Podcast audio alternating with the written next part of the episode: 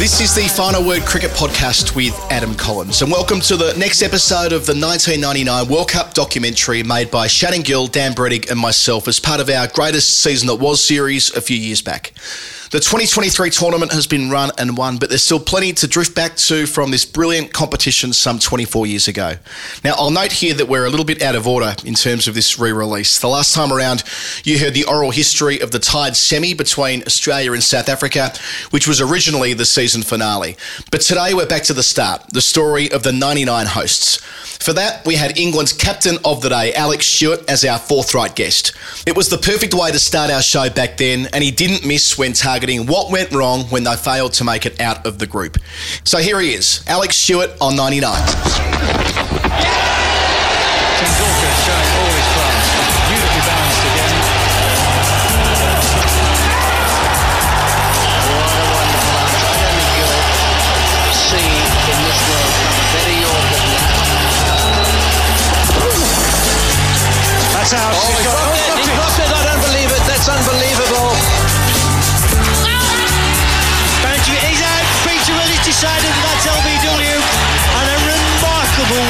Zimbabwe.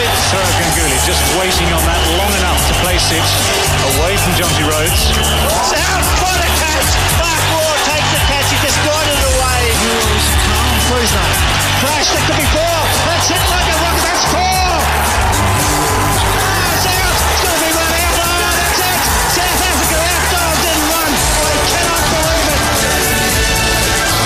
The for English cricket, already receding towards the back of the national sporting consciousness, could be grave indeed. very sad. This to do an interview, as we all know, this is hurting my esteem. I promise you.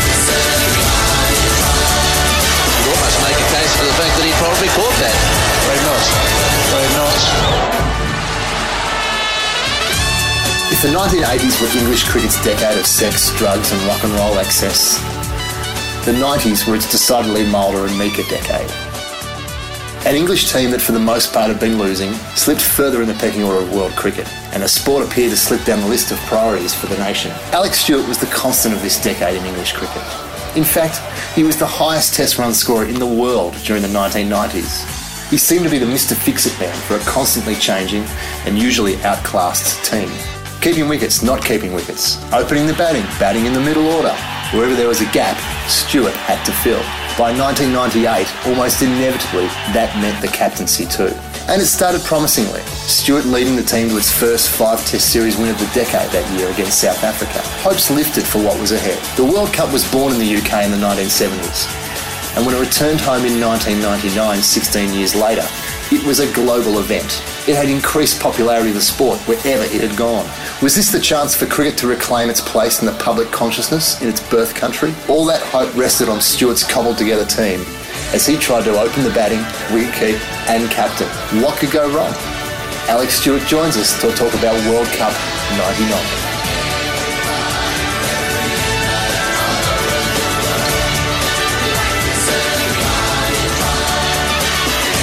Alec Stewart, thank you for joining 99. Let's start where England were at the beginning of that World Cup year. The expectations were that you were going to do quite well in that tournament. You, off the back of the 98-99 series in Australia, you were going to the UAE to play a tri series involving Pakistan. If you can just give us a sense of the mindset around the group at the start of that year. obviously any tournament I'm involved in, uh, I want to win, whether it's a backyard game of cricket or whether it's a World Cup.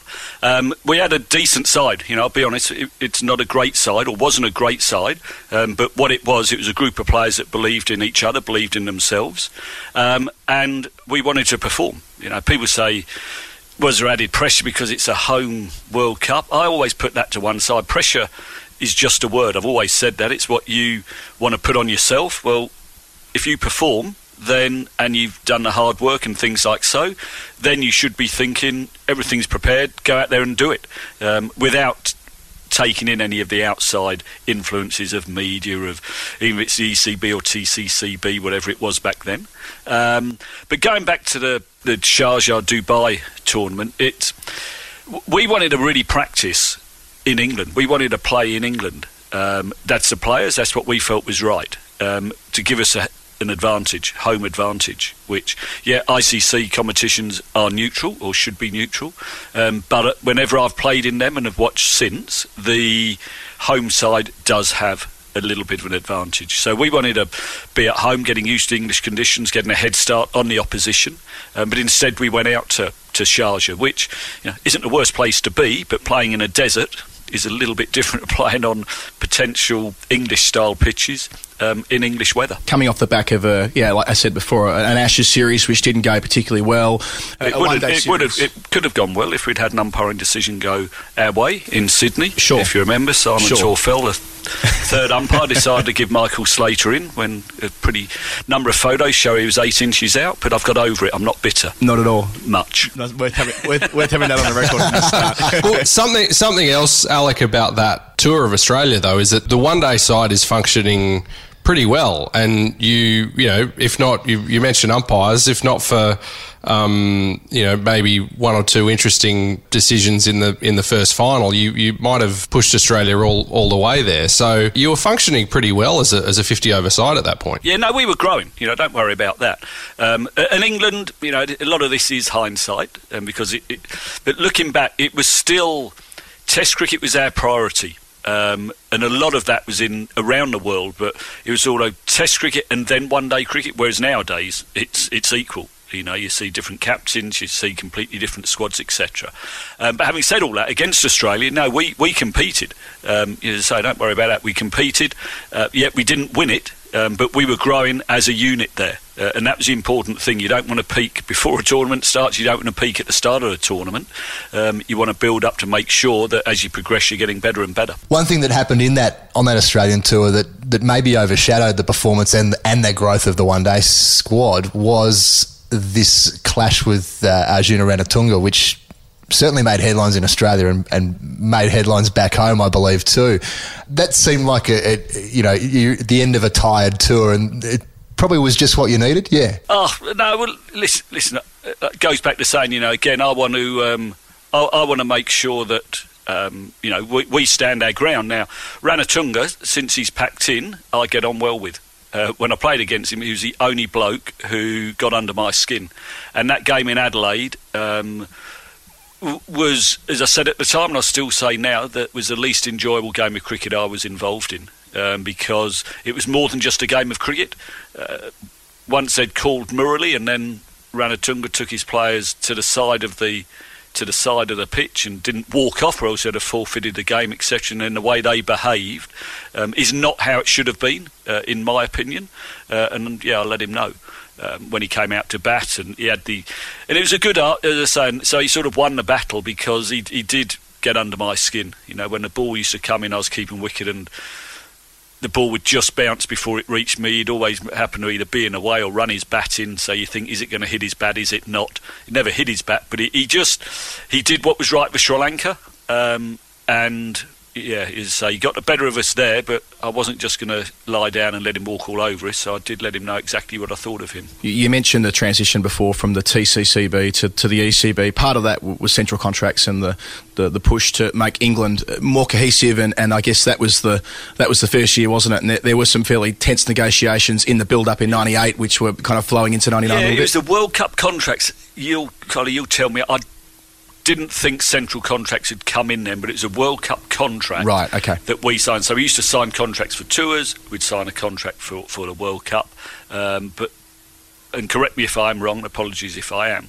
I thought central contracts came in a little bit later Okay. under the Duncan Fletcher regime. But in any case, the the World Cup the World Cup contract did cause some kerfuffle. was uh, was an issue. Yep. Um, again, biggest tournament in the world of cricket, uh, being held in our country, and we were being asked to do things uh, and the expectations, and say we weren't going to be mercenary. We just felt that we weren't being rewarded if we were successful. That that was the thing. It wasn't just about taking part. It was if we were going to be successful, we weren't going to be rewarded accordingly. Um, and we just wanted to stand our ground and again say, look, if the game is going to benefit, surely the players that have potentially played a big part in one winning the World Cup, but also putting the um, the name of cricket out there again, then the players should receive some of that. Uh, and it went on and on and on. Uh, and back in the day, now you have a strong PCA, a strong Team England representation. Back in the day, it was left to the players and the captain who had to lead it, which was ridiculous. Um, but it was as it was, so I had to stand up for the, for the group, uh, and I was the ones who had to sit in with a couple of EC, uh, TCCB officials uh, and try and push our cause. But we were almost treated as second-rate citizens back then, um, which shouldn't have been the case. Um, so it, that had no bearing on how we played. You know, we didn't play well enough in the World Cup. But you don't want those issues going into a tournament. You want to feel as though the host board is looking after their players, and it's not them and us. It's very much we're all in this together. But it couldn't have been further apart. So a couple of things to take from that. So first of all, how much did uh, you say it didn't affect the performances? But it was said in wisdom the year after that um, the dispute overshadowed the run up to an extent to the tournament from the England team perspective. Do you share that view that there was just too much of that? And, and secondly, how close did it come to you guys blowing the whole joint up? Did it ever get to the point No, where you no, thought we're you might never put going to do that because then you're letting yourselves down. You're letting you know your fellow professionals down. You're letting your country down. So we weren't doing. All we wanted, to, all we wanted it to happen was for us to be treated fairly and valued. That was all. And I, I say again, it was rewarding success, not just being selected, not just appearing. It was rewarding success. The, the deeper we went into the tournament, we felt we should be rewarded accordingly, uh, and we weren't. It was being treated as it's just another one-day international, uh, which is which it isn't. You know, it's a world tournament, uh, and also the the person who Simon Pack was brought in. I forget what his title was, whether he was a team director or whatever. You know, it started during the Ashes, uh, and his his knowledge of cricket was very limited at best, if I'm being polite. Um, to such an extent that the day before the first Ashes test in Brisbane, that afternoon, he knocked on my hotel room, came in, and wanted to discuss the World Cup contracts. I'm saying, look, your timing isn't perfect. I've got an Ashes to concentrate on tomorrow. You want to talk about a World Cup contract. That's the type of thing we were up against, um, and it didn't help. You mentioned before uh, the the want to restore the game in, in the England sort of public's consciousness, and you said that that's not an excuse.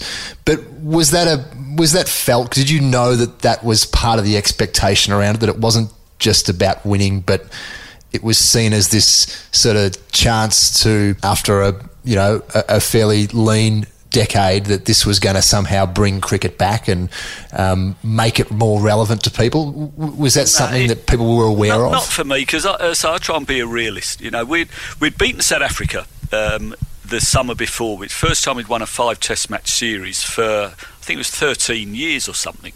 Um, so we're on a bit of a high. Then the public were were buying into what um, English cricket was doing. And I was lucky enough to be captain then. David Lloyd Bumble was the coach. We were trying to take the team forward. Um, then we had.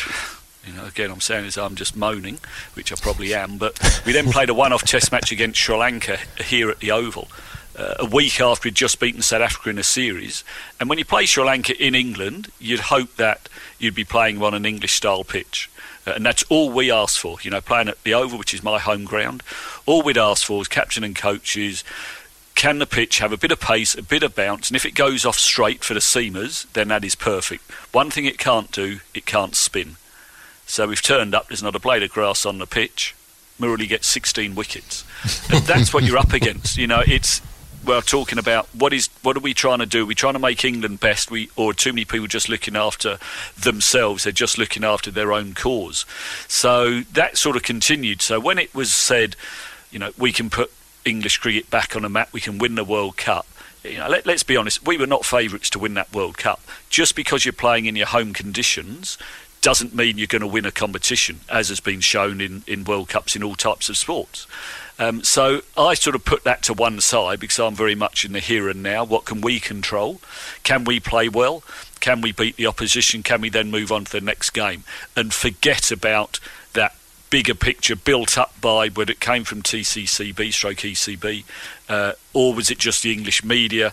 Uh, and it's an easy line, you know. Um, but realistically, you know, if I said to each journalist um, who had been writing those words, do you think England are favourites? Do you think England will win the World Cup? I'd suggest if they were honest, they'd have said no. The game around uh, this tournament in, in England, you know, you it's uh, we mentioned central contracts. I think what I think what happened was that they they they came in in, two, in 2000, but there was talk about it through the 1999 summer. that'd be right. Yeah, Yep. but but the attempts, I suppose, to um, bring some some some pizzazz to the to the tournament were were interesting. One of the questions I had for you was that you you would have played in innumerable different one day uniforms over the time that you played for England. Where did the '99 World Cup kit rank? Among the, the, the different the different types of, of, of clobber that you wore for England, Dan normally with the hard hitting questions, so they go straight to the was gonna say, uniforms. I, knew, I, knew, I knew you'd a fashion guru in Australia. Um, well, if I tell you that the 92 World Cup kit was the best one by a mile, that probably answers the question, and things got progressively worse. That's quite reasonable. It's kind of emblematic of, of the, well, you know, parking to one side, the industrial dispute beforehand and, and the expectations. You get to Lords um, the morning of the opening ceremony. Um, I, I've always wondered what you must have thought when.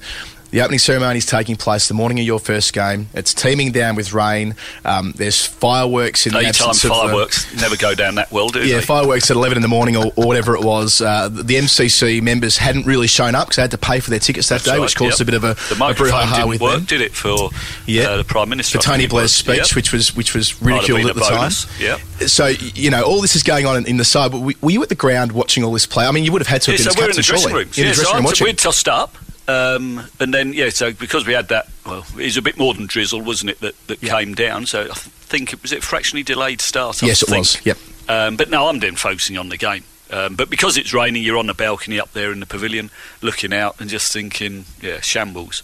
Uh, and it didn't get much better. You know, that, that, and that is being honest. Um, as I say, I've done other interviews about the World Cup. We were poor. Don't worry about that. You know, we were knocked out before the World Cup song was released, and, and all kinds of things. We're coming to that. Um, and we didn't play well enough. Um, but it, it, it all just married up, really. Yeah. You know, let's get a useless presentation going and make sure the team plays useless. We're we're responsible for being useless, um, but we weren't responsible for the daytime fireworks and everything else. Tomorrow's the big game, big day. Yeah, looking forward to it. Say the three practice games have gone well. Boys performed pretty well, and say the big one starts tomorrow. How important is it, to, Alec, to get off to a flying start tomorrow? Uh, you want to get off uh, with a win. Obviously, to beat the world champions would be a good effort. Full house, start of the World Cup.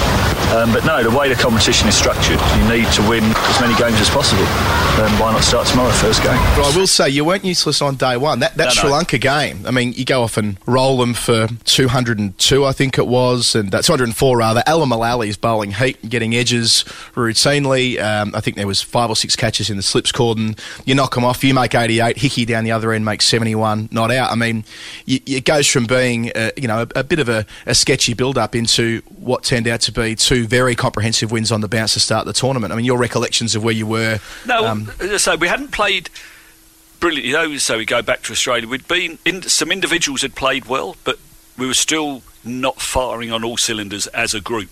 Um, you know, just go back before that first game. You know, Nick Knight had been our opener. His form had been sketchy. Um, and we made a bold decision. Whether it was right or whether it was wrong, we'll never know. But we've gone, Bumble and myself, David Lloyd and myself, um, have made that decision to to, le- to leave Nick Knight out uh, and bring in Nasser Hussain, uh, that prolific pinch hitter who scores at about 60 strike rate. But no, we made we made that um, we made that decision uh, a little bit. You could say was that muddled thinking. It was a late decision. We'd spoken about it for a while, but because we hadn't been firing as we'd want to be, and you know, Knighty hadn't set the world alight in recent times, we were thinking, well, if we're going to make a change, let's make it make a change now. Right. Uh, so that so that was that. But then, yeah, against Sri Lanka, we won convincingly. Now, you couldn't have wished for a better start in the competition. It's been a marvellous performance all round. This has really set England up for the tournament. Yeah, it is. I'd read a lot. We must win today, or else it's the end of English cricket, etc. But we just went out there to do our job, and we did it very well. We played one, we've won one. And then we then go to Cant- uh, Canterbury. Is that when we then played Kenya? Or Yeah, so you, you had two convincing wins, but just to kind of, you have said about the Nick Knight Farrago in the past that it's one of your sort of great regrets as, as captain in the sense that, I mean, it's obviously When hard to say it's a retrospectively regret, say you, that. you do what you do what you think is right at the time. Right. Um, and I haven't got his stats in front of me, um, but my perception is, rightly or wrongly, um, if you looked at say the last six or eight, ten innings, what did that record look like? Mm-hmm. Not just scores, strike rate as well, how he played, what pressure he may have put on the bloke at the other end. So that sort of was our thinking, and we say we haven't spoken about it a lot anyway. Um, in hindsight, would we have done it again? But perhaps not, because uh, Nasser didn't set the world alight, and we made a very, very late decision, which obviously looks like muddled thinking, which as leaders you, is the last thing you want. One of the, the, the factors in this tournament, of course, and very different to, to 2019, is that you're using a white Duke's ball. It's that wobbles around a fair bit. Yeah, Alan Mullally is bowling well. Darren Gough uh, has come off a, a, a very good tour of Australia. Probably didn't always get reward for, for the quality of his spells on that tour. And then you've got someone like uh, Ian Austin, who is a, is uh, a reigning Wisden Cricketer of the Year as of that uh, as of that summer. Uh, for for his county performances the, the preceding year, like how did you put together that attack? Well, it, it was first up. We wanted Chris Lewis. David Lloyd, myself, wanted Chris Lewis in that squad, and we were denied that opportunity. Uh, the selectors would not allow us to pick him, which again is unhelpful. You know, was, when- was there a reason given for that? to be honest, and I've been asked this in recent weeks, I can't remember the exact reasons, apart from we were told we could not consider him, and we're saying we want him. You know, so whether it's high risk, um, and I, and I say I'm old now, so my memory does go, but David Lloyd and myself were very strong in saying we want Chris Lewis, but because we didn't get a vote, um, we were could only put our case across. Uh, you'd hope, or would have hoped, that the selectors would have listened to what the captain and the coach wanted in the makeup of their squad. Uh, so that was denied. So Ian Austin, going back to Ian Austin, he had been prolific for Lancashire. David Lloyd, if you remember, had been a Lancashire coach. Um, and Lancashire had been a, a very, very good one-day outfit. Um, and their bowling, yet they had Wasim Akram at one end, but Ian Austin had played a massive part um, in in Lancashire's success. His bowling in English conditions, um, both up front and at the death, were very, very good. He could bowl Yorkers for fun, etc. So that was not a problem. Um, but through not being allowed to pick Chris Lewis, we then picked other people who weren't in Chris Lewis's or couldn't do what Chris Lewis could do, i.e., bowl at good pace. Um, could change a game with his pace. Uh, obviously, we know about his, his fielding abilities and he can hit the ball out of the park. So, I'm not saying if we'd had Chris Lewis, we'd have progressed further, um, but we certainly had one hand tied behind our back. It sounds as if Chris Lewis was not just going to be in your squad, but you wanted him in your 11 to start off. Oh, yeah, don't worry about that. Yeah, 100%. Mm. You know, he, he, which he was a match changing more cricketer. strange. Uh, exactly, exactly. And it, you add that in with contract disputes and what the authorities are saying, and that's where there's that them and us Yeah. rift, um, which was very unhelpful. So, so there's Ian Austin, who's you know 33 years old when the World Cup rolls around. You watch him bowl now; he, he doesn't look like a fast bowler. I think it's fair to say. No, being and he wasn't a quick bowler. or, or even Yeah. you get, given No, no, his he- the, the, the, you know the, He was a be- keg on legs. You know, be- that- better you saying it than me, but that's Yeah. exactly what he was. Yeah. Um, did dart the ball around and win plenty of edges, but you wouldn't expect him to be someone who did look like a fast bowler and genuinely was quick and has always been fascinating to Australian audiences. Is Alan Mullally still prolific on Twitter these days? I, I do know. got nothing else to do, is he? but um, tell us a little bit about Alan Mullally because we know he played in Australia and, and grew up in, in WA and so forth. And um, we all remember what he did in the 99 World Cup, especially early on. We remember him smacking Glenn McGrath around at the MCG in, in 98. He's which still is talking about You made a ton too. in the first innings and Alan Sorry, Mullally made up, runs in, in the second innings. Um, what are your rela- re- recollections of, of playing with Alan? No, and, Al, uh, Al, I mean, he's he, he's a great lad. You know, he's, we call, call him a space cadet, but in an affectionate way. um, but no, he's away with the fairies a lot of the time. Um, but white ball in his hand, and, and during that period, sort of 98, 99, he was, you know, a first pick player. Um, his fielding was not the best. His batting, if he made con- contact with the ball, would generally go for four, but when he didn't, he walked off. Um, but his bowling, left arm, he understood his game. He had good varieties, uh, and we almost built our attack around him and Darren Gough. Um, so he was uh, a key part of what we were trying to put together. He, he ended up with the tournament figures of uh, 10 wickets at 17.6, Gough 11 wickets at 17.5, Ealham, which is the often underrated Mark Ealham, 10 wickets at 19. So, so your bowlers did do the job. You had Freddie Flintoff, a young Freddie Flintoff in, in the side as well, although not doing as much with the ball in that era. Adam Hollioake was probably your, your Chris Lewis replacement, really, in terms of where yeah, he fit into the side. Adam would have been in that side anyway, um, but it was and Adam. You know, he's, he's, he was a fine one-day cricketer, um, and also his knowledge as well, not just as a player, but the knowledge and everything that he brought to that setup. Hi, I'm Ian Chappell. You're listening to The Final Word. And then with the bat, you went for a, a quite experienced side. You had an average age of over 30. It was the oldest team in the competition. You mentioned bringing Nasser back into the side, Graham Thorpe as well, well into his career. Um, but again, there was a lot of responsibility on, on you personally, wasn't there? Which was emblematic of, of the 90s in a way, is that a lot of the time that, I mean, you were keeping, captaining, and opening the batting, which is something you did on 28 occasions for England. No one's done it more um, in international cricket than you. If you can explain that mindset of thinking, right, well, you know, I'm going to have to do the whole lot myself. Yeah, but it wasn't. You only take on roles if you think you can do them. Um, so I never found that hard work. You know, I'll be honest. Test cricket, I think I only did it once or twice. You can't open and keep and captain in Test cricket. You know, you can do it as a one-off, but certainly not um, not day in day out. So it was important that, from a one-day point of view, that was the best for me and the best for the team to o- open the batting. Uh, keeping wicket looks after itself, and the captaincy was, was there. That was awarded to me. Um, so that it was not a chore in any shape or form. So when people say oh, workloads and that, so I wouldn't have taken on the captaincy um, if I felt it was going to affect my batting and keeping. Because even though captaincy is a is a massive honour, uh, the most important thing is to perform your duties, which is to bat or bowl or keep wicket. The South Africa game is is an interesting one in terms of it's one of the the first games of the tournament that's really billed as like you know this is a key contest between a couple of the of the contenders and I would hazard a guess that for a lot of that game certainly when South Africa were batting you felt like you kind of had them not um, uh, not in control completely, given the quality of their bowling attack, but they weren't getting away from you. Uh, did you uh, go into to lunch at the Oval that day thinking that um, you, you were a fair chance to chase that down? Yeah, again, you know, we did a decent job. You also have to remember the, the style, um, uh, and these are really more for your younger listeners, but the style of one day cricket has changed massively since, you know, the 90s or even early 2000s. So when you look at totals now and it's 300, um, that's worth like 200. Um, in, in, in old money.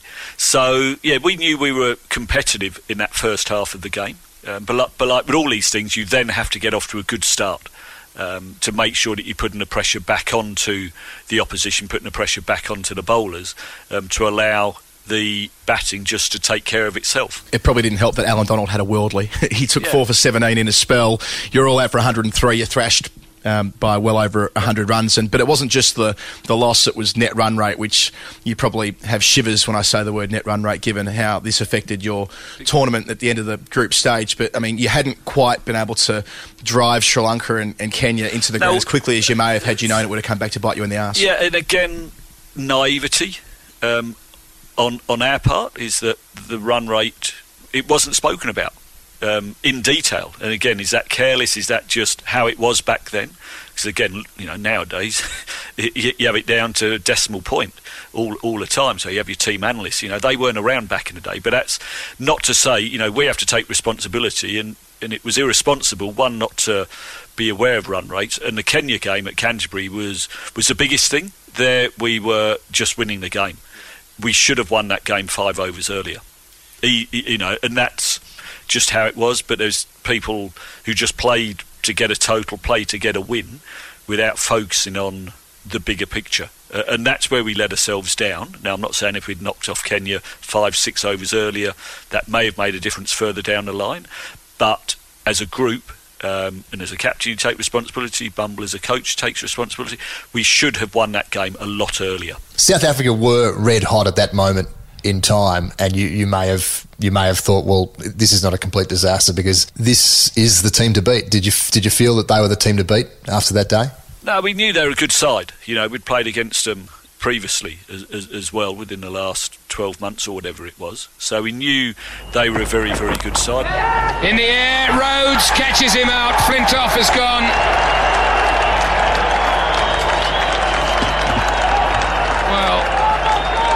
Too early to tell, obviously, but uh, England deep, deep in trouble now. The Australians we knew were good, so there were good sides about, um, but obviously that was they showed us that they are a side that um, are going to challenge later on in that tournament, just through, as you say, they've got some game-changing players, and that's the important thing. AD Allan Donald, um, had a had a wonderful spell which knocked the stuffing out of us, which we never recovered from. Enter Zimbabwe, uh, who end up becoming uh, a real problem for you. Not when you played them, I should add. You held them to just 167 for eight in the 50 overs, which seems ridiculous now. Mullally figures, for what it's worth, 10 overs, four maidens, two for 16.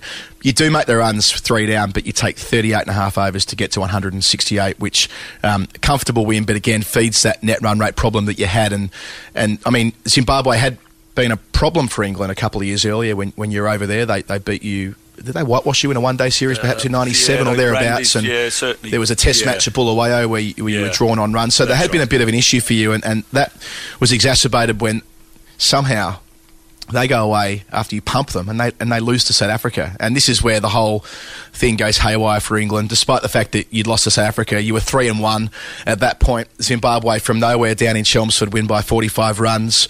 Um, to quote Engel at the time, to fail, this is England, to fail from that stage, Zimbabwe had to beat South Africa, which in advance seemed improbable, bordering on impossible, and then England had to lose to India very badly. Then it all happened in the space of two days, and really all would have been on one day if not for the fact that on that Saturday, you had bad light stop your game against India after you'd restricted them to 232, which was a fairly chaseable score, even in the, the old money that you're talking about. So, what I'm curious about to begin is when you saw that Zimbabwe had beaten South Africa over in Chelmsford and your game had been stopped with bad light with plenty of work still to do with the bat, uh, how did the conversation change? Because suddenly it's You gone from a game that didn't matter a Yeah. lot to a sudden death. Yeah, well, you then know what you have to do. You know that that's the difference. It wasn't just about winning the game; you had to win the game um, in a certain way. So that, that was a massive upset. You know, there were a couple of upsets in that in that tournament, uh, in the other groups as well. Um, but yeah, once you knew that result. Um, it was then laid out in black and white what we had to do on that second second day at Edgbaston, uh, which we failed to do. Um, but yeah, it adds to it. You know, when you're just going out to win a game, that's tough. When you have to go out there and win a game in a certain fashion, it makes it even harder. Did you watch it together? Did you come off the field with bad light at your game at Edgbaston? And do you recall watching I what was can't going on at the remember. other we game? probably did, Yeah. but I, I can't honestly tell you. Okay. Um, it's a long time ago. Yeah, that's Which. I'm trying to forget. So, so, so tons of work to do on the next day. You, you need a further 160 runs in 30 overs with sev- seven wickets in hand. Graham Thorpe's out to a dodgy leg before. Only, only dodgy, is it? Only, yeah, well, yeah, one that was going How- about a foot how down the dodgy was it, Alec? How Yeah, how bad was that On- On a scale, um, I- I'd suggest if someone else was umpiring, perhaps it wouldn't have been given, and we'll leave it at that. Fair enough. Ever, ever the diplomat. Yeah, we- we- We'll we- check that. blunt instrument. Someone else to mention, and particularly not so much the next the the the, the restart the next day, but um, as the gloom is enveloping uh, the ground. The, uh, the the man who, who who puts you off balance is uh, Debasis Mohanty swinging the um, the new Duke's ball around with the with the cloud cover coming over. What do you remember of, of his bowling? A- Again, it's. Yes, I, I'm pleased you mentioned a name because I couldn't remember the fella's name as, as you said it there, being honest. Um, but no, it was once cloud cover comes over with that Duke ball, um, it was hard work. Um, you know, whether you got a, a, a bit, if you're a big name in the game, whether you're on Allan Donald, Glenn McGrath, or whatever, or you're a, a relatively unknown Indian, once you get the ball off straight with cloud cover in England, um, it batting becomes that much tougher. And he, you know, he earned the right to bowl the way he did, um, and he got the better of us that night. the critical wicket really of those because you would have expected maybe to lose a couple in those conditions but Nasser Hussain uh, gets out just before the, it's called off for the for the day and you might not remember that um, you know I suppose how he was specifically but he he was he was known as most batsmen are but but known for getting uh, pretty uh, pretty shirty after a, a dismissal at a key time in a game Oh yeah, like anyone. Uh, say it doesn't. It's not at the front of my memory, but, but plenty of his dismissals and his reactions uh, can be. Um, but it, listen, it's part of the game. Everyone reacts differently when they are when they're out. Some just come in and take the helmet and gloves and bat and pads off and put it neatly away in their bag or locker, and others probably get it off a little bit quicker and then have to pick their gears up in other people's locker doors um, late, later on. But you know, you never want to enjoy getting out. Um, but it was the timing of it. That's the thing, as you say, with the bad light coming in. Um, and you always, whenever you get out, and then not long after bad, you walk off a bad light. That's you know real frustration.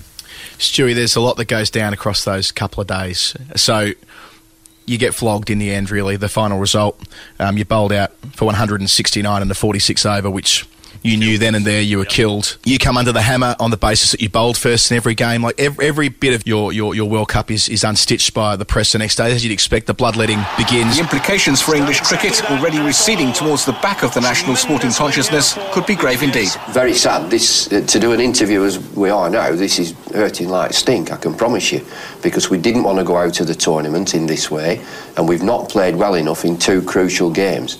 Um, and we'll get um, in the next couple of three days an aftermath and a backlash from that. John Etheridge in The Sun, his quote the next morning was, Let's get things fully in proportion. This was only the most catastrophic day ever for English cricket. Now, whether he'd still say that's the case, uh, not to know, but it, it gives you a sense of the, the way that the world was closing in around English cricket at that exact moment. I mean, the next morning, you said that the single came out, that the World Cup song from the from the bloke from the Eurythmics arrives.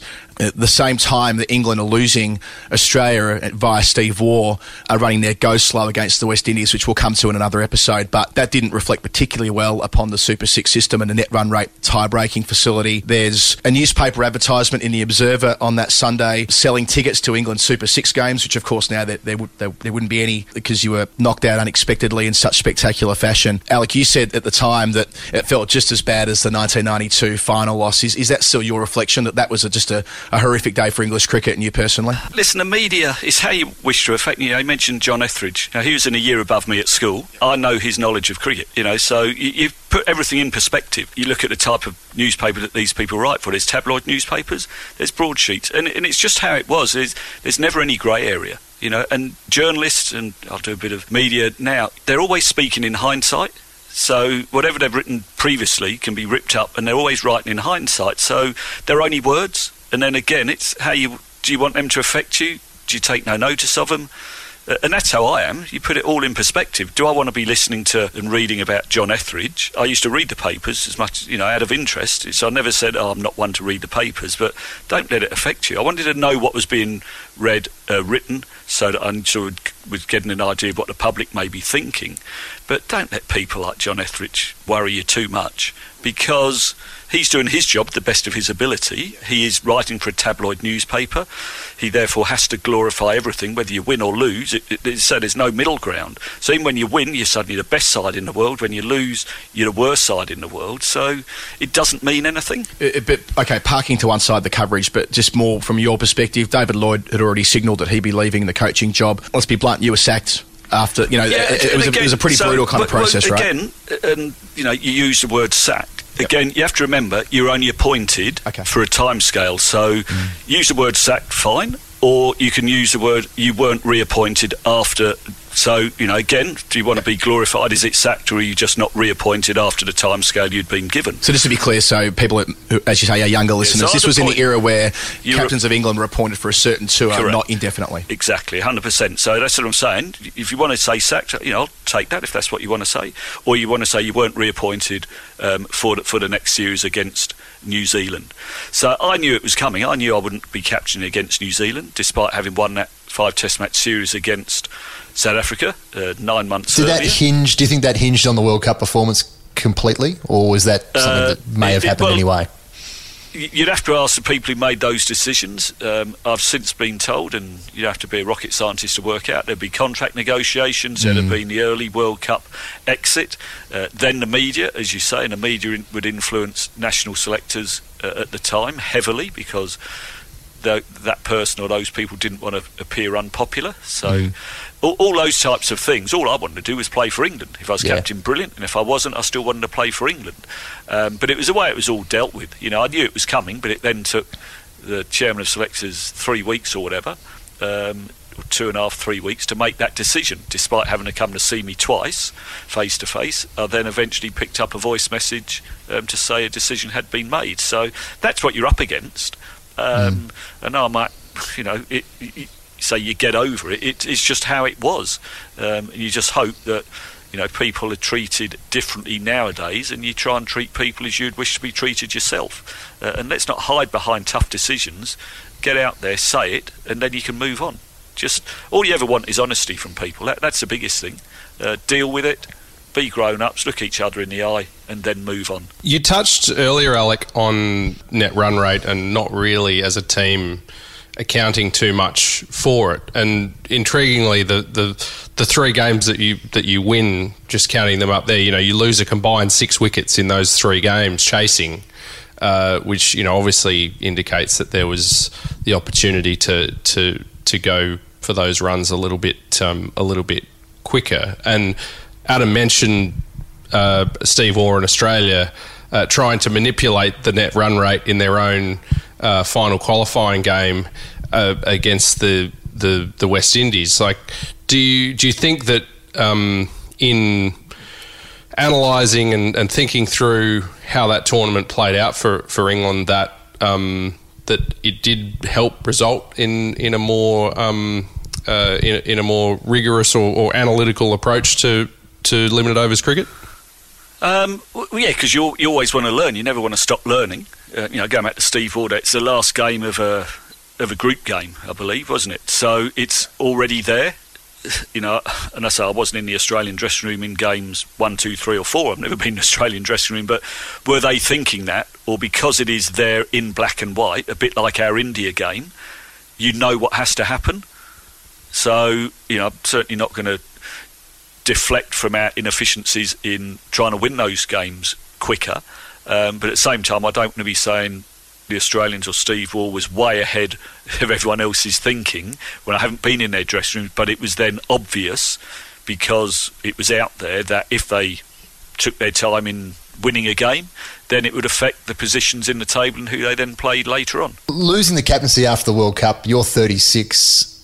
Probably a lot of people around the place might have thought that you would quietly slip off into the distance in not that long a time. Um, and you know, we talked about the media before. It seems a lot were actually walking you to the gallows just one test after that World Cup.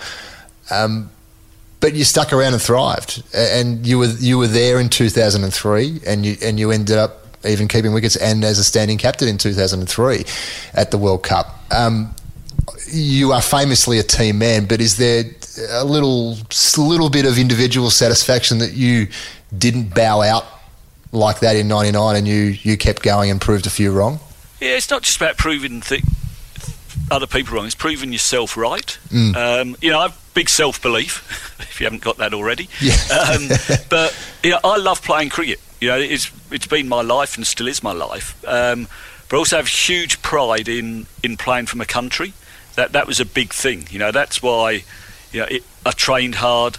Um, you know, I wanted to be the best that I could be to give myself a chance of playing for for England and therefore trying to make my country successful. Um, and I, because I love the game, doing the extra hard yards in the nets or on the training ground, in the gym or whatever, was came easy. It was second nature. I just wanted to be the best I could be to help my team that I played for, whether that was Surrey, England, or whoever. Um, so it never ever crossed my mind I was going to pack it in after 99 World Cup. If the selectors felt they wanted to do that, um, then that's their decision and that's out of my control. All I can do is perform and then hope that the selectors are still picking their best available 11. Um, so, yeah, the next game we got Norton 1, I think, at, at, Edge, at Edgbaston against New Zealand. Uh, they took the gloves off me. Remember the chairman of selectors saying, um, double whammy, you're not captain uh, anymore, but we know you like opening the batting, so we'll let you open in the next test, um, and hopefully you'll get some form back.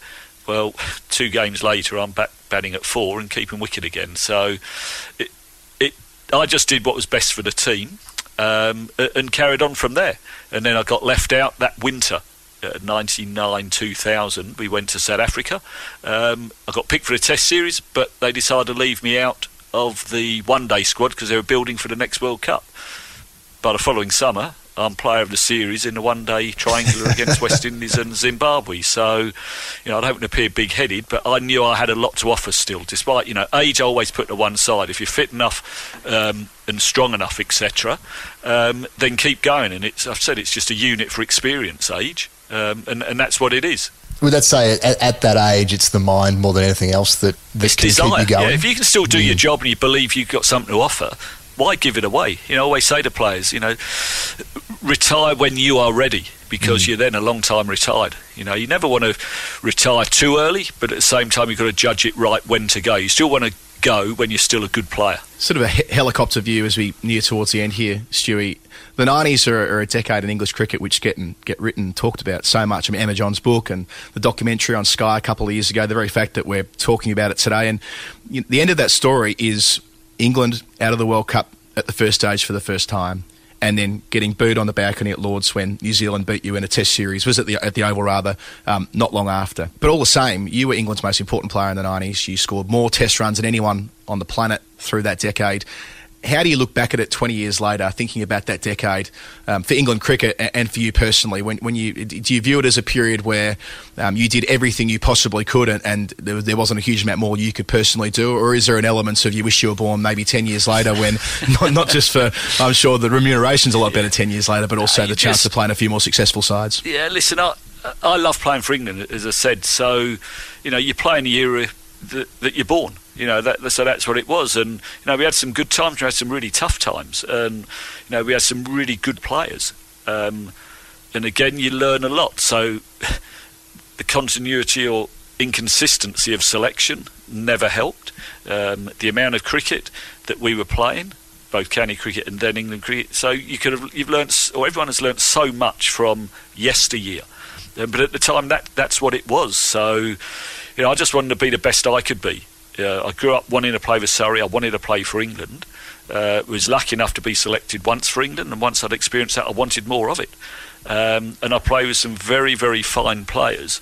Um, but what we weren't, we weren't consistent enough. We weren't consistent enough in selection. We weren't consistent enough in our performances, and therefore our overall record was hugely inconsistent. Alec, one thing I neglected to ask earlier, um, Caprice. Whenever you ask anyone about the '99 World Cup in England, they talk about the the glamour model Caprice, who was uh, involved in all the lead up. And I had looked through some old photos yesterday. You did several photo Lots shoots of with her, photo and she, shoots. and she freely admitted um, after the uh, um, uh, during the World Cup she knew nothing about the game or anything like that. What are your memories of Caprice and her involvement in the tournament? Well, why?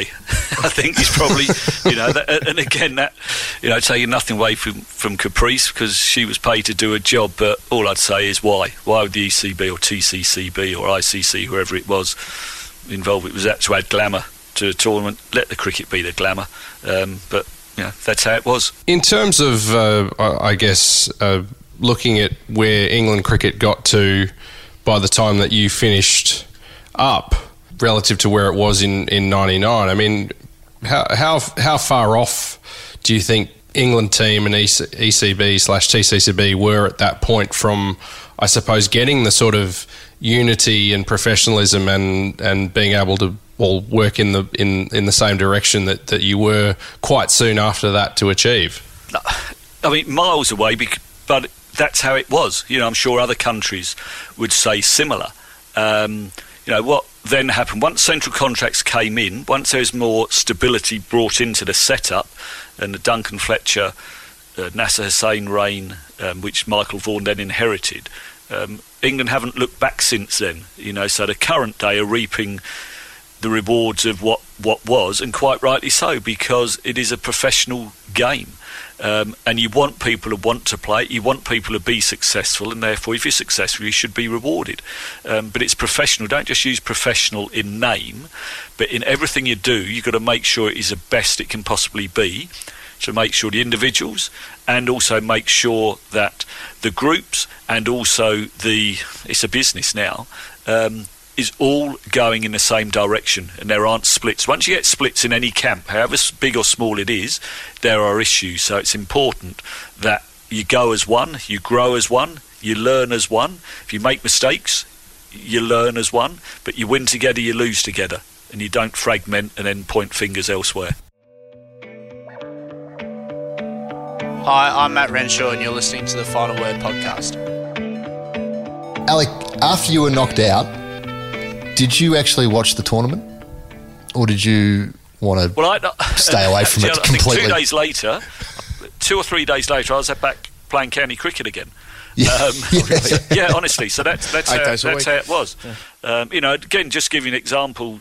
before I answer your question, it was we'd played um, later on that summer. We'd played New Zealand. We won a Test match um, on the Saturday afternoon, finished around four o'clock. My phone went at quarter past four, having just won a Test match, to say from Surrey, to, from Keith Medlicott, the coach, to say we've got a one-day game at Derby on Sunday. Can you play? The Test match was due to finish on the Monday, and I'm going. you know, can we not enjoy a test a test win type of thing?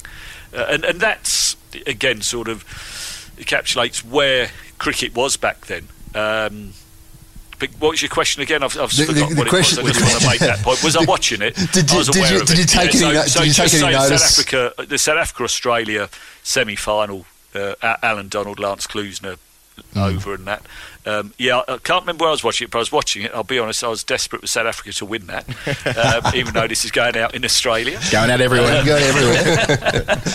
Be truthful. um, we wouldn't expect yeah, anything no, less. To be honest, I didn't sit down and, and say, "Oh, can I have a ticket? Can I go and watch?" Or "What am I doing today?" I'm sitting in front of a sitting on my couch watching the TV. That wouldn't have been me, but I was certainly Mm. aware of how the competition was was carrying on. But uh, by then, I was back focusing on Surrey and then getting ready, ideally, for the series against New Zealand, which was to come. Alec, uh, I know we've been asking you some questions today about a, period of English cricket which wasn't particularly flattering and, and one that you had to oversee, and it was a challenging time. But um, for being so generous with your time uh, and, and for your contribution as a giant of England cricket, we've been thrilled to have you on 99. Thanks so much. Pleasure. Thank you.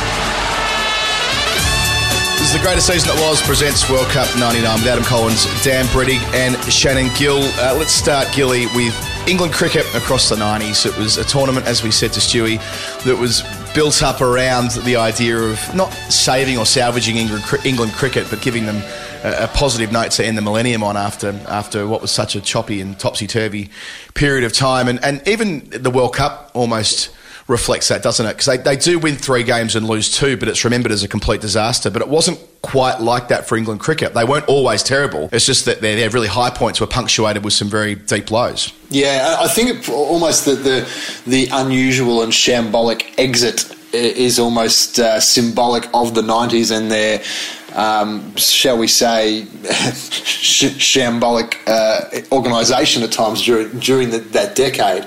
But um, yeah, look, Alec Stewart was was really candid with us in uh, how he interpreted it uh, at the time, and um, I think that uh, that that era, we I mean, we have a memory being Australians. We have this this memory of of England, you know, Australia beating up on England through that decade.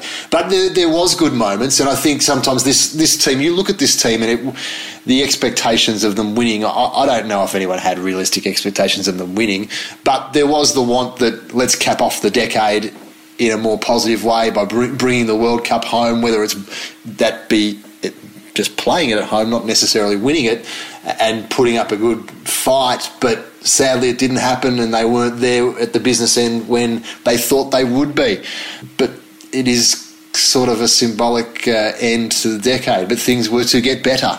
Uh, Dan, in order for a team to win a World Cup, usually everything needs to be pulling in the same direction. And speaking to Alec then about the the UAE tour beforehand, so not necessarily maximising their home advantage uh, in the build-up, and then the contract dispute for their World Cup deals, which was kind of feeding attention around central contracts more generally as this move went from the TCCB to what we know it as today. It, it didn't help. I mean, it, it- Alec was quick to um, to reinforce that it had nothing to do with their final performance, but yeah, over over several World Cups, when a team wins, it tends to be the case that things are going in the right direction. The fact of the matter is that for a long time, from the um, from the late '80s through until the end of the the '90s, uh, the England team had one massive, you know, institutional disadvantage relative to Australia in particular, which was that they didn't have any central contracts and they didn't have any sense of an England team apart from when they'd turn up together as a squad immediately before a tournament or a test match. And that was an issue that had been recognised and was being worked through around the year of 1999. There was a dispute that was interrelated to that about World Cup contracts, which is really the last one that the uh, that the England team has to uh, uh, negotiate prior to a whole new system coming in. So, uh, yeah, there's a sense that the that the England team um, that Alec Stewart is is trying to lead uh, is straining to, to get to a to a new and better model for uh, how to operate. And Dan, just following up on that, there is that part at the end of the interview where um, Alec references whether he was sacked or just not reappointed. It, it's a reminder of how different England cricket was compared to Australian cricket in that you were appointed just for a tour. It's like old fashioned MCC days, really, when you when you consider that was the way their, their captaincy was set up. Oh yeah, it's a, a very very um, anachronistic by that point in time when you think about how the Australian setup, the ACA had been instituted in 1997, 98, and there was a whole new model there for for player payments um, for the Australian team and a central contracting system that had been in place already for more than a decade and had been gradually refined over that period. Whereas England were, as I say, uh, getting match payments or a tour payment and that was basically it. And the appointments were, um, yeah, very much uh, on a on a match by match or series by series basis if you were lucky. And that that's sort of brought home by the fact that Alec talks about the, in the in the 12 months prior to that, the day before he, the first Ashes test in 98 99, and knocked on the door uh, from, uh, I think it was a guy called someone, Stuart Mack, I think, and uh, wants to wants to chat about player contracts for the World Cup. Now, not only is that the wrong time to be talking about player contracts, but he's talking to Alec Stewart, the captain of the team, about this at this point in time. It, it, it sounds quite. It sounds like seventies era uh, World Series cricket style. Um, you know, to talk to Ian Chappell about about player payments. Yeah, it does, doesn't it? And and even uh, Shannon, the way that flows through to Alec not getting the squad that he and David Lloyd, the then coach, wanted with Chris Lewis. That was a nice little nugget that uh, Alec uh, discussed there too. In that. I mean, they had a guy. Not only did they want for the squad, but he wanted him in his eleven, and for reasons that weren't entirely clear, he was left out altogether. Yeah, and I suppose. I mean, look, cricket history is littered with uh, with these unusual circumstances where a captain or a, or a coach wants a player in, but. Um, different to every other sport where the coach pretty much gets final say. There's a selection committee that, that decides on these things. But when it comes to a World Cup and a World Cup squad, it just it does seem highly unusual that a a, a captain and coach would both be so strongly campaigning for the, the inclusion of Chris Lewis. Having said that, we look we looked through the stats. He hadn't played a lot of one day cricket in that time, but if the captain wants a player to play in his eleven to win a World Cup. Uh, I mean, there's there, as he said, there were signs earlier that maybe he wasn't going to be captain too much longer. Dan, the bowling actually wasn't too bad. We mentioned the, the numbers and ran through them all. Alan Mullally's the one who we um, tend to remember, likewise Darren Gough. But but Ian Austin had a pretty good tournament, uh, did Mark Ealham. Like they, they took their wickets and, and were able to uh, restrict teams um, by way of run rate, but uh, they just didn't have the batting firepower. Or, or rather, they, they did have the batting firepower to, to win games, but, but not quickly enough, as became evident uh, when net run rate played a role after their loss to India. Yeah, the the fact that there wasn't quite the urgent urgency to really ram home results when they were playing and beating the teams that they did beat. In, in each case, bowling first, knocking their opponent over for a for a middling to low score, uh, and then kind of ambling to the to the target, which you know really cost them in the end. In particular, because they got thrashed so badly by South Africa putting them um, essentially a game behind other teams when they came up against India in the in the final game. And you know the the fact that cricket was still developing in terms of the um, the understanding of those kinds of calculations, and also yeah, just the fact that you know getting the getting the job done in terms of the result and not thinking too much about the run rate. Similarly uh, win the game against South Africa where they were beaten so badly. You know, had they just uh, you know stretched out that innings and maybe eked out an extra 50 runs or so, that that may, may have made a big difference. And Colo, I was I was happy that Alec decided to help you out with your diplomatic reference to Ian Austin's physique. yes, it was at the keg on legs. Uh, it wasn't bad at all. Uh, Gilly, talking of the bowlers and Alan Mullally, um, you and I were, were talking a fair bit about trying to get him on the show to go behind the curtain a bit here we will keep trying to get Alan Mullally on the line. He's very prominent on Twitter, and if we were to get him on, we'll, what we'll do is we'll, we'll put it out as a bonus episode on the Patreon page, which we'll explain a bit later on. But he's the sort of character where um, I think we'll always remember him, partly perhaps due to his name, uh, the fact that he was from Western Australia, the fact that he bowled fast, the big shock of blonde hair, and so forth. He, he's a fascinating character even now. Yeah, well, he was one of those. I mean, I remember as a kid hearing about him, and, and when he was still playing for WA or, just starting it in, in in Western Australia, and spoken about as a potential Test prospect for Australia. And it was, you know, him and the Martin McCague's of the world that went went back and then ended up playing ended up playing international cricket for England.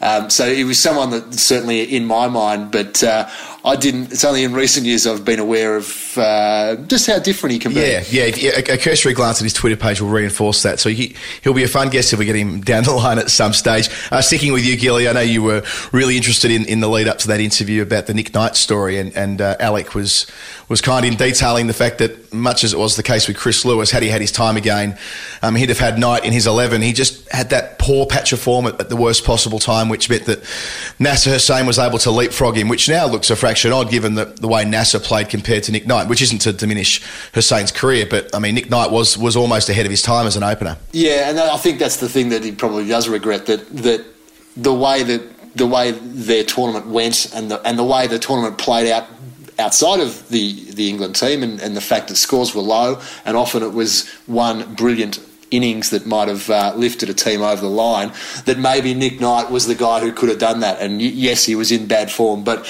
would he have come off once or twice in the World Cup um, in a in a in a in a tournament where anything other more than more than two twenty seemed to be competitive. That all he would have to have done is is gotten gotten half lucky and made a sixty or seventy, and it might have been a match winning knock. So um, that was interesting to hear that, and, and that you know Nick Knight might have been that X factor that they didn't end up having, and Chris Lewis might have been another X factor that they obviously couldn't couldn't have either. Uh, Dan, putting on your news hound hat, uh, Alec asked about the uh, the Graham Thorpe leg before wicket decision at, uh, against India in that in that crucial uh, in that crucial chase, which they fell well short in. His comment there about Javed Akhtar, the umpire, and uh, the fact that had it been anyone else umpiring, he suspects it wouldn't have been given out. That, that's uh, that's uh, that's quite bold. And uh, again, Alec's not one to mince his words, is he? It's it's an interesting um, point in terms of you know the the way that certain umpires have issues follow them around at times. Javed Akhtar actually the year before had been involved in a Test match which went in the favour of England, in which he gave um, rather a lot of uh, LBW decisions um, in the deciding test between England and South Africa at Headingley. Uh, one of which uh, was the, the last one of the match uh, to Darren Gough to winning on their first five test series in, in a decade. So, uh, you know, uh, it, I suppose you should you could perhaps look at it from a more philosophical perspective that uh, Javed giveth and Javed taketh away. We, we went through the entrails of that departure with Alec in great depth, so we won't do that again. But what I will uh, ask you about is how wonderful it was that he was able to have um, not, not so much a second coming, but almost like a fourth coming as an English player, really, um, at the back end. And, and then, as you pointed out in, in your question, that he even captained England four years later at the next World Cup. as as he says in the interview, it's all about the team and it's not about the individual. But uh, I'm, I think even if you're an English cricket fan or particularly an Alec Stewart fan, you would have been heartened by the fact that he didn't go out as the sacked captain who, you know, presided over this um, supposedly disastrous World Cup campaign. And look, in in most you know most um, situations at 36 you probably would have expected him to be finishing off fairly soon but um, I mean but I mean the thing is he, he probably defied the odds a little bit because of his fitness his strong will um, the fact that he had such a commitment to the to the game um, that kept him going. And and he, he flourished again and I think that's a really nice sort of postscript to this um, story, which might not be a great story for English cricket fans. No, you're absolutely right. Having had the um, great fortune of working a bit with Alec over the last few years and, and observing him up close in his job these days as the czar of sort of Surrey cricket and his place in in the game, uh, the passion remains. No, no doubt about that. He he talked about um, you know keeping his fitness up and so forth, and he strikes me as the sort of guy, and I think you you you could tell me absolutely this Collo that if he wasn't playing cricket at um, at, at 37, 38, 39, he still would have been super fit and doing all the training that would have seen him being able to play for England. So um, if he he's different to a lot of he seems different to a lot of cricketers in that respect who love playing the game, but it's the periphery training and and um, physical commitment that they just can't get through. Their mind can't get through. Whereas he thrived on that. Oh, absolutely. He'd be, what, 56 now and he looks like he's 40. So um, if he is listening to this Yeah. back, we quite like that. Uh, Dan, uh, in closing, uh, w- w- as it relates to Alec, uh, where does he sit in the English game? Where do you think uh, historically when you're casting a lens back at the, the 90s and, and the place that Alec Stewart holds in it? undeniably a, a, um, a great top order batsman. Uh, his record as an opening batsman for England, in particular, i- is is truly outstanding. Particularly given the calibre of bowlers that were around at the time. Uh, obviously, long term wicketkeeper batsman, and as a captain, uh, I think he probably. Um, you know, doesn't really have a a, um, a a set really place in the pantheon. I think largely because um, there's a bit of a sliding doors moment there where he could quite easily have been named England captain rather than Mike Atherton in 1993, and then you have a very different sort of um, sort of story for uh, um, everyone to, to ponder with with Alec Stewart. But uh, yeah, undeniably a, a, a, great English player in the in the 90s and someone who I think was a bit unfortunate to be handed the England captaincy right at that time when they were trying to break out of the um, uh, anachronistic ways of, of the TCCB into uh, the England system that we know today. A fantastic first guest for the 99 series. Uh, let's let's wrap it up there. Thanks for your company. Thanks to Alec Stewart. This is the greatest season that was World Cup 99.